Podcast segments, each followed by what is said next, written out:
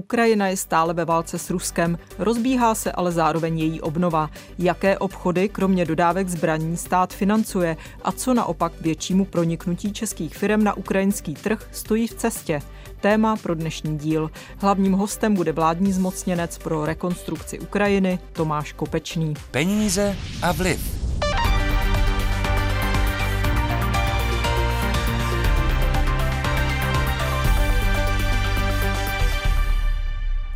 Vývoz na Ukrajinu z Česka letos výrazně roste. Od ledna do září se zvýšil meziročně téměř o třetinu. Největší část toho tvoří zbraně a vojenský materiál. České firmy ale už také začaly podle průzkumu hospodářské komory a svazu průmyslu a dopravy dostávat první objednávky spojené s obnovou Ukrajiny. Zájem je hlavně o zdravotnické vybavení nebo zemědělské stroje, dále pak o kontrakty na obnovu energetické, dopravní či vodovodní infrastruktury. Export tohoto zboží začala od října podporovat i státní pojišťovna EGAP, a to díky fondu Ukrajina. EGAP do něj letos v létě vložil 240 milionů korun a vláda dalších 100 milionů. Jaký je o pojištění zájem a co omezuje více obchodů, vysvětluje ředitel EGAP David Havlíček. Aktuálně máme něco přes 30 žádostí v celkovém objemu přesahujícím 300 milionů korun. Eh, jsou to různorodé obory, eh, nicméně převažují potravináři a zemědělská technika. 30 žádostí, čekali jste víc nebo je to podle vás málo? Odpovídá to našim očekáváním, eh, není to ani méně, ani více, než, než byl ten původní předpoklad. Nicméně je nutno říci, že ten fond Ukrajina byl spuštěný jako pilotní projekt, to znamená, teď právě testujeme tu poptávku a na základě toho případně budeme pokračovat dále. Je nějaká žádost už schválená? Aktuálně máme podepsáno už sedm pojistných smluv, eh, celkovém objemu eh, ve vyšších desítkách milionů korun. Některé další jsou rozpracovány, takže řekněme z hlediska toho vyčerpání fondu Ukrajina jsme aktuálně někde na polovině. Čeho se týkají ty podepsané žádosti, jako do jakých oborů nebo jakých výrobků? Kopíruje to ty žádosti, to znamená, eh, jsou to primárně zemědělská technika a potravináři. Jste říkal, že je vyčerpaná zhruba polovina to fondu Ukrajina.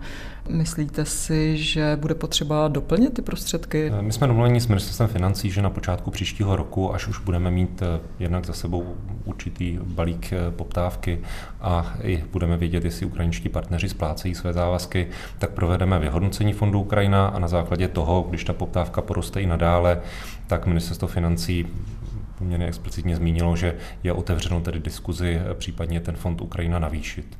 Mně se stejně zdá, že 30 žádostí, že to není jako příliš velké číslo. Jsou tam nějaké překážky, o kterých víte třeba ze strany podnikatelů, proč se jich eh, nehlásí víc, nebo jako chcete třeba i vy aktivně něco změnit, aby ty obchody mohly být větší? Ty překážky jsou zejména dvě. Eh, jedna je, eh, řekněme, bonita eh, ukrajinských partnerů, ukrajinských odběratelů, kde u některých žádostí narážíme na to, že nemají dostatečnou ekonomickou sílu pro úhradu svých závazků a v takovém případě nemohou získat podporu i ze strany pojištění EGAPu v rámci fondu Ukrajina. A druhá oblast je vlastně limitace těch obchodních případů, kde aktuálně je tam limit 3 miliony euro na, na jednoho ukrajinského partnera a zkrátka ty větší obchodní případy aktuálně nemůžeme podpořit. Nicméně pokud by došlo k navýšení toho fondu Ukrajina, tak eh, předpokládáme, že by se otevřela diskuse i o tomto limitu, to znamená, abychom byli schopni podpořit i větší obchodní případy. A o takové je zájem. Mluvíte, že by podniky uvítaly prostě, aby to mohl být větší objem. Třeba obzvláště v energetice hmm. asi 3 miliony euro. Není moc. Přesně tak, zejména eh, energetické společnosti, které využívají třeba některé mezinárodní nástroje financování eh, v Ukrajině, tak za námi chodí s poptávkou, která přesahuje právě limit 3 miliony euro, takže zejména pro ně by eh, samozřejmě navýšení toho limitu přicházelo do úvahy z hlediska akceptace jejich žádostí. Uvedl ředitel EGAP David Havlíček. Řada firm zatím vozí své zboží a služby na Ukrajinu i bez státní podpory. Například společnost Dekonta mapuje škodlivé a nebezpečné látky v půdě po ruském bombardování energetické infrastruktury, popisuje spolumajitel Dekonty Pavel Motejl. Říkali nám, a možná je to taková neoficiální informace, že 50% energetické infrastruktury bylo rozbombardované. Před třema týdnama byl velký útok na rafinérii v Kremenčuku, což je jedna z největších nebo největší rafinérie na Ukrajině, která je cílem už opakovaně. Teď musela zastavit činnost A v případě, že tyto objekty dostanou zásah, tak něco vyhoří, ale velká část se vsákne do horninového prostředí a zasáhne okolí a kontaminuje zdroje pitné vody. Firma také odebírala vzorky půdy z území protržené Kachovské přehrady, což platila společnost Arnika. Dekonta by do budoucna znečištěnou půdu chtěla i sanovat, zatím je ale obtížné se do postižených oblastí vůbec dostat, natož sehnat na tak rozsáhlé čištění peníze. Na vlastní náklady tedy Dekonta alespoň do zasažených míst dodala dvě úpravny pitné vody, říká Pavel Motejl. To jsme udělali eh, jakoby svoji charitu, eh, aby jsme něco dělali, protože tam vidíme akutní potřebu vody. Pro nemocnice, pro, pro obyvatele, eh, řešit se to balenýma vodama, je to drahý, je to náročný. Přitom většinou každá vesnice má svůj zdroj podzemních vod formou vrtu nebo studny. A v současné době se připravuje výběrový řízení Eh, na 10 upraven vod, kde se budeme účastnit a kde doufáme, že dojde k tomu, že se tam budeme moct aspoň 10 upraven vod eh, eh, poslat za peníze státu. Firma se také rozhodla, že zkusí úpravny vody na Ukrajině sama vyrábět. Protože nákladově to bude jednodušší nebo levnější a i legislativně jednodušší to potom dostat rychle na místa, kde je to potřeba. A tady nemluvím o potřebě stovek nebo tisíců. Já mluvím tady o potřebě, v obrovské potřebě upraven vod, eh, protože tahle válka neskončí jen tak. A ta obnova bude trvat ještě dlouho. A zkrátka ta voda je základním, základním potřebou lidí konstatuje Pavel Motejl. Peníze a vliv. Jak se dá uprostřed bojů obnovovat Ukrajina a jak je významný v našem vzájemném obchodu vývoz zbraní? Na to se zeptám vládního zmocněnce pro obnovu Ukrajiny, bývalého náměstka ministerstva obrany Tomáše Kopečného, který je naším hostem ve studiu. Dobrý den, děkuji za pozvání. Všichni jsme doufali, že válka na Ukrajině bude kratší, vypadá to ale spíš na velmi dlouhou ruskou agresi.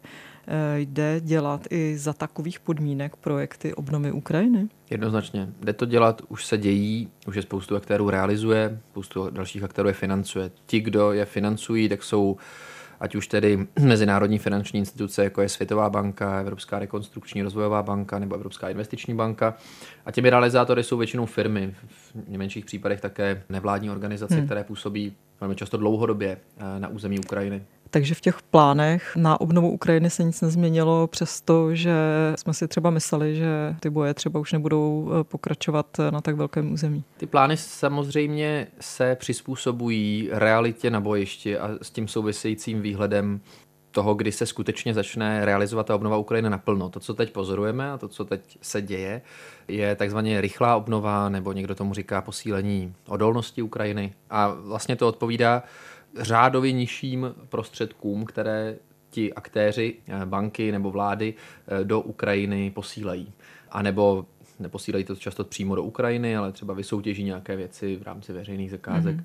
nějakou techniku, technologie, zboží, eh, které dá, potom pomáhají. A dá se to říct na číslech tedy, co to znamená řádově nižší? V tuto chvíli, třeba za letošní rok, se jednalo o nižší miliardy euro, které byly vlastně dedikované těm programům jako dohromady globálně. S tím, že během následujících několika let na to programové financování, a teď dávám stranou právě tu rozpočtovou podporu, kterou Evropská unie a Spojené státy dohromady dali něco přes 30 miliard dolarů, prostě to programové financování a realizace té obnovy jako takové, tak to jsou zkrátka teď nižší jednotky miliard euro. V následujících letech očekáváme, že to bude desítky, nižší desítky miliard euro. A ta celková ambice, nebo respektive ty celkové potřeby, to jsou stovky miliard euro. To Světová banka je vlastně jenom za rok 2022 vyčíslila na cirka 420 miliard dolarů. A jak se zatím v těch projektech, které tam tedy běží v rámci obnovy Ukrajiny, jak se zatím stojí české firmy? Vy jste v létě letošního roku byl s podnikatelskou misí na Ukrajině. Je z toho něco konkrétního? Je to, co vlastně my se s těmi misemi snažíme dokázat, je nejenom inspirovat ty firmy, aby tam zkrátka jezdili i po své vlastní linii a dohadovali se s těmi partnery o těch konkrétních zakázkách, o těch konkrétních kontraktech, ale také vytvořit to samotné propojení s partnery, kteří za prvé musí napsat specifikaci toho, co vlastně potřebují. Buď to jsou municipality, města, kraje eh, nebo ty oblasti, a nebo taky přímo s biznisovými partnery. Fons to vlastně byla největší mise zatím zahraniční, která vůbec jako ze všech zemí světa se konala do, do oblastí, tedy i mimo Kyjev. My jsme navštívili Lvov, Kyjev a Dnipro, s tím, že s menší misí jsme ještě do Charkova. A ve všech těch třech městech na tu velkou misi, kde bylo přes 30 českých podnikatelů, tak se tam setkali ve Lvově s nějakými 70-80 partnery, protějšky z různých měst, obcí a taky s firem. V Kijevě to bylo něco přesto a v Dnipru to bylo dokonce 130 firm a, a zástupců těch měst, což jim umožnilo, těm 30 českým firmám, navázat tu přímou komunikaci a ptát se za prvé, co je to přesně, co tady potřebujete. Za druhé, na co máte peníze. A za třetí, tak jim umožnit orientovat se v tom, kde ty peníze jsou. A to je naprosto klíčové. V, te, v tento moment vlastně to, co je úplně to klíčové na té globální úrovni, je posunout se od slibů nebo nějakých závazků ze strany ať už teda nějakých finančních institucí, bank nebo vlád k realizaci těch programů. Já rád říkám, že ten velký pohyb se musí odehrát od prohlášení k těm praktickým dodávkám, protože to je to, co se neděje. Celý loňský rok no byl... To, to je i to, na co se ptám. Posunuli jsme se eh, tady. Hmm. Víte o tom, že by už něco konkrétního, třeba ty firmy, které tam s váma byly, že by už třeba něco se rozjíždělo? Tak na té české úrovni se nám relativně daří. To, co jsem popisoval, je spíš ten světový globální problém. Zvlášť pro firmy, které prostě nejsou, řekněme tak, zvyklé na ukrajinský trh, na to obchodní prostředí, tamní legislativu. Jednou z hlavních devíz toho, proč třeba japonské, korejské, americké, ale i německé, francouzské firmy vlastně stojí o velmi úzkou spolupráci s těmi českými firmami, je to, že prostě české firmy znají Ukrajinu 30 let. Znají ty negativní stránky, znají ty pozitivní stránky, umí tam dělat biznis. A to pro ty státy a firmy z těch zemí, které jsem jmenoval, je něco, na co si teprve budou muset zvykat. Takže ano, českým firmám se daří, výsledky té mise samozřejmě vždycky lze pozorovat až s nějakým odstupem, protože ty kontrakty se uzavírají. Asi nejlepší je ohodnotit ten úspěch té mise dotazem na ty firmy, které tam byly, nebo na Svaz průmyslu dopravy hospodářskou komoru. Ty odezvy jsem měl velmi, velmi pozitivní, protože jim to právě umožnilo, právě umožnilo dostat se tam. My realizujeme projekty v řádu nějakých stovek milionů korun. Skrz program Ukrajina vlastně za, za Českou republiku, za Českou vládu. Na ten mělo jít letos 500 milionů korun. Hmm. A šlo. A šlo a, a vyčerpá se to? Z drtivé většiny případů se to vyčerpá. Jediná malá část, která tam vlastně se posune do plnění do příštího roku, bude ta kapitola, která se týká ministerstva průmyslu obchodu, eh, které se specializuje na takzvané studie proveditelnosti. A tam to má nějaký důvody kvůli prostě včasnému převodu těch rozpočtů do jejich kapitoly a, a taky přípravy těch projektů. Um, takže z drtivé většiny případů se ty peníze eh, vyčerpají. No a můžete říct nějaký konkrétní příklad, mm-hmm. na co tedy těch 500 milionů, mm. třeba aspoň ty základní, největší projekty, na co se ty peníze utratí v uvozovkách? Jasně. Máme vytipované klíčové sektory. Energetika, zdravotnictví, doprava, vodní infrastruktura a potom taky sociální bydlení. Skrz ty peníze, o kterých jsem mluvil, z té české vládní pomoci, se tam dodává zboží od českých firm, eh, jako jsou třeba kogenerační jednotky. Já jsem tam právě předával eh, v tom červenci, v Charkově a v několika dalších místech v Charkovské oblasti kogenerační jednotky, které zvládnou eh, zajistit navzdory ostřelování provoz krajské nemocnice nebo okresní nemocnice v několika místech. Čističky vody. To jsou zvláště po útoku na eh, Novou Kachovskou přehradu naprosto zásadní věci pro to, aby se k těm více než 3 milionům lidí, kterým chybí pitná voda, aspoň k nějaké části z nich, aby se to dostalo. Tak ale třeba zrovna ty čističky vody, tady společnost Dekonta tvrdí, že tam dodala dvě jako charitu a že ty tendry se teprve vypisují, tak není to poněkud spožděné, když už je půlka listopadu? No tak všechno se samozřejmě dá dodávat rychleji ale z hlediska toho, co se tam už dodalo, tak tady se bavím o jiných čističkách, které jsou financované ne z české vlády, ale právě jsem se tomu chtěl dostat. My znásobujeme to, co do toho dává česká vláda financováním ze zahraničí, od našich zahraničních partnerů. Tím, že právě jdeme po těch fondech, který mají ať už ty banky, anebo ty bilaterální donoři. To, co jsem předával, byla například eh, mobilní nemocnice, nebo autobus, který byl vlastně předělaný na jednotku intenzivní péče, nebo sanitky. Posloucháte pořad Peníze a vliv. Kdo vydělává a kdo chudne?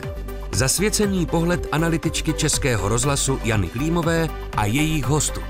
Najdete ho také na webu plus.rozhlas.cz, v aplikaci Můj rozhlas a v dalších podcastových aplikacích. Dá se říct tedy, kolik jako Česko třeba za letošní rok dokáže vyčerpat na pomoc Ukrajině? Pokud se bavíme jenom o těch humanitárních aktivitách a dáváme stranou zbraně, tak jsme to více než zdvojnásobili, tu částku, kterou, které do toho dedikovala česká vláda. To znamená, že jako ta to bude přes miliardu. Snah, to bude přes miliardu a pointa těch snah je právě v tom, že česká vláda do toho dá prostě půl miliardy, který ve většině případů prostě jdou do něčeho spjatých, spjatých s českými subjekty, ať už to jsou nemocnice, posíláme tam lékaře v rámci programu Medeva, který vlastně řeší ministerstvo vnitra, nebo vybavujeme přes ty programy ministerstva zahraničí nemocnice, postele tam posíláme. To je vlastně, ano, příspěvek jak pro české firmy, tak především pomoc eh, tedy Ukrajině. A vedle toho, díky tomu, že prostě ty zahraniční partneři vidí, že my nejenom eh, vytvoříme nějaký budget a jsme s tím spokojení, ale že už víme, jak se tam pohybovat a jak to tam dodat, tak nám přispívají další. Takže ještě víc než jednou tolik, kolik do toho dala česká vláda, se nám podařilo získat na, eh, na úrovni tedy s našimi bilaterálními partnery. V dalších letech předpokládám, že se to číslo bude nadále zvyšovat. Česká vláda do toho nadále bude dávat cirka tu půl miliardu, ale už teď máme rozjednané spolupráce s Japonskem, Koreou, Saudskou Arábií a samozřejmě s těmi největšími donory ze západu. Kromě těchto těch přímých podpor, tak začal fungovat ještě fond Ukrajina, který je pod EGAPem, kde je tedy dohromady na pojištění obchodu 340 milionů korun. Řekl byste, že Česko si v tomto stojí dobře, a nebo když to srovnáte s jinými zeměmi, protože vím, že podnikatelé si dříve stěžovali, že Polsko vlastně už mělo tyto programy dříve, myslím, že ještě jedna země. Jak si v tomto stojíme, třeba pokud jde tedy o ten export? Stojíme si v tom vzhledem k dalším aktérům na té mezinárodní scéně relativně velmi dobře. Z hlediska rychlosti nastavení toho programu, je to tak, respektive program pro projekty relativně malé, eh, limit je 3 miliony euro na projekt, eh, což z toho třeba vyřazuje právě energetickou infrastrukturu, protože tam ty jsou násobně náročnější ty projekty. Ano, Německo i Polsko to mají. Já jsem rád, že Svaz průmyslu dopravy hospodářská komora tlačili nás, vládu, k tomu, abychom to zřídili i u nás, ale zároveň já, když se bavím s kolegy z EGAPů, z těchto zemí, z těch hlavních Eh, aktérů na poli pojišťování exportu do Ukrajiny, tak eh, opět oni mají obrovský problém s čerpáním. A oni vlastně dojíždí ty programy, které měly nastavený před únorem 22. To je třeba případ Německa. A jsou jako velmi opatrní a teprve hledají ten model k tomu, jak financovat nové, dlouhodobější projekty.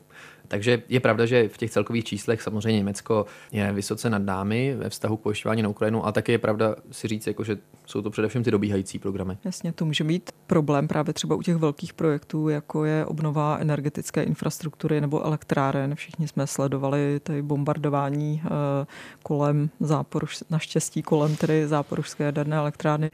Budou se tam podle vás angažovat nějak eh, české firmy a jak je to reálné právě, že půjde o opravdu obrovské peníze a kde je ta jistota, že Ukrajina je bude mít nebo bude schopná je zaplatit? V oblasti energetiky se Česká republika profiluje v podstatě dvěma směry. Tím prvním je to, co jsem už eh, zmínil, to znamená ty kogenerační jednotky, ve stručnosti zkrátka decentralizovaná, dekarbonizovaná energetická infrastruktura a její posilování.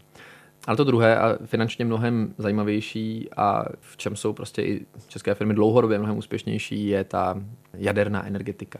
A téma jaderné bezpečnosti i ve vztahu k záporožské jaderné elektrárně, ale i k těm ostatním, které nejsou okupované, je vlastně jedním z, z našich pilířů i v rámci různých mezinárodních koordinací. Když třeba e, příští týden proběhne hovor ministrů zahraničí na úrovni G7+, tedy těch nejbohatších států světa, plus právě šesti dalších, včetně nás, tak eh, tím naším hlavním tématem tam vlastně, a je to dlouhodobě takhle, eh, téma jaderné bezpečnosti. V rámci ukrajinského mírového plánu eh, bylo zřízeno několik pracovních skupin. My jsme se přihlásili o spolupředsednictví právě skupiny na téma jaderná bezpečnost. A to, co to znamená, je, jak samozřejmě plánovat, co s západožskou jadernou elektrárnou, jak minimalizovat riziko nějaké jaderné katastrofy a radiace, ale také, jak samozřejmě posílit jadernou bezpečnost z hlediska dodávek služeb a produktů těch stále fungujících jaderných elektráren pod zprávou Ukrajiny.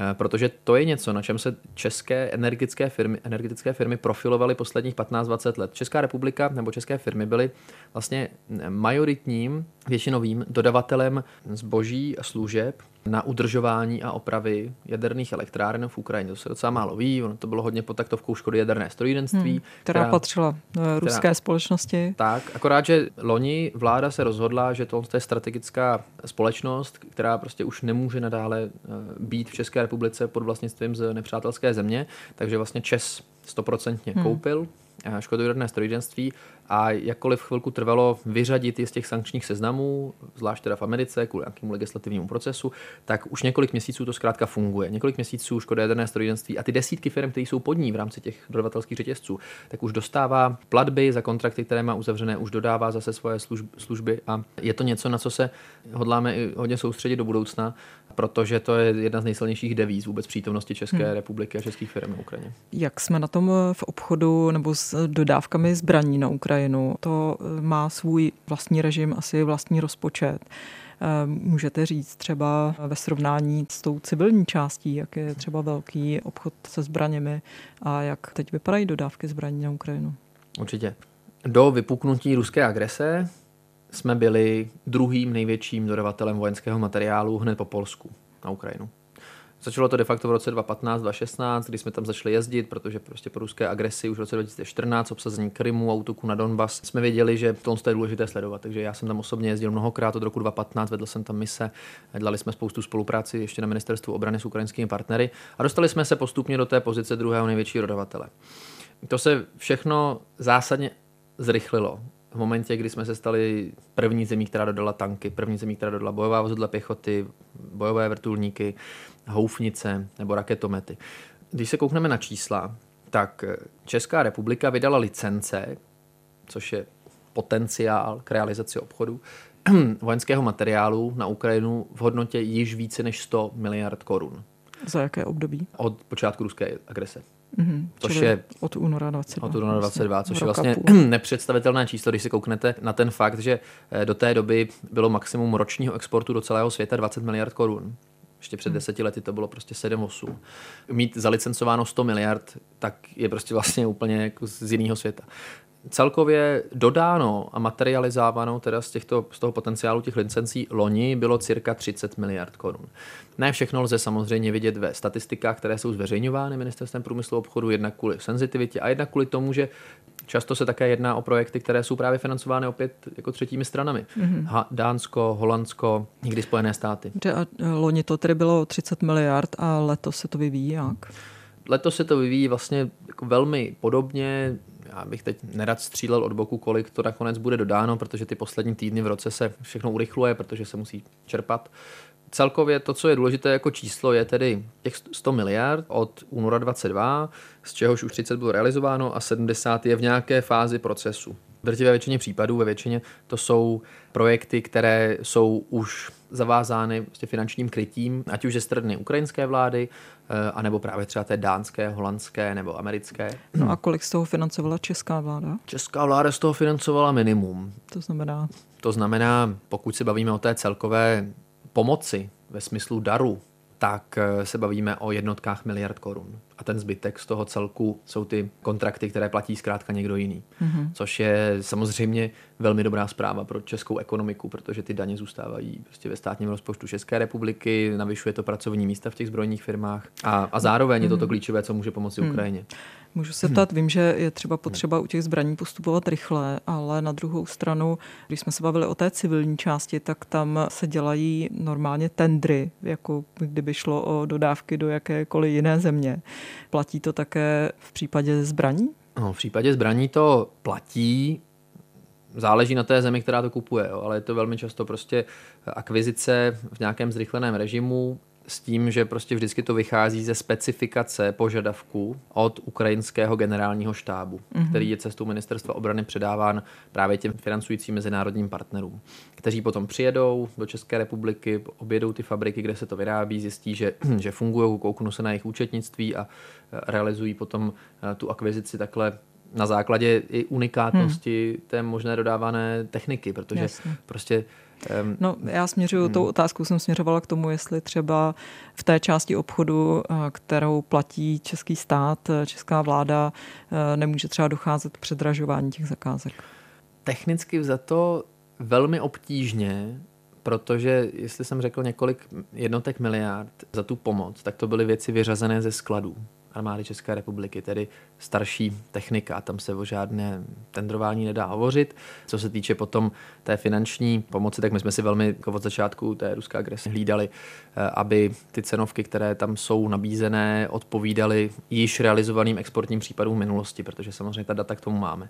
A to je vlastně i ten důvod, proč se na nás z důvěru obracejí západní státy, že peníze, které mají připravené ehm, a odsouhlasené na pomoc vojenskou Ukrajině a které nemůžou utratit doma, protože prostě nevyrábí to, co Ukrajina potřebuje, tak ta důvěra vybudovaná i na tom, že my s nimi sdílíme informace právě z toho licenčního řízení, že export tohoto produktu v minulém roce stál tolik a tolik a že prostě letos to nebudu nějak brutálně předražovat jenom kvůli tomu, že by třeba mohli.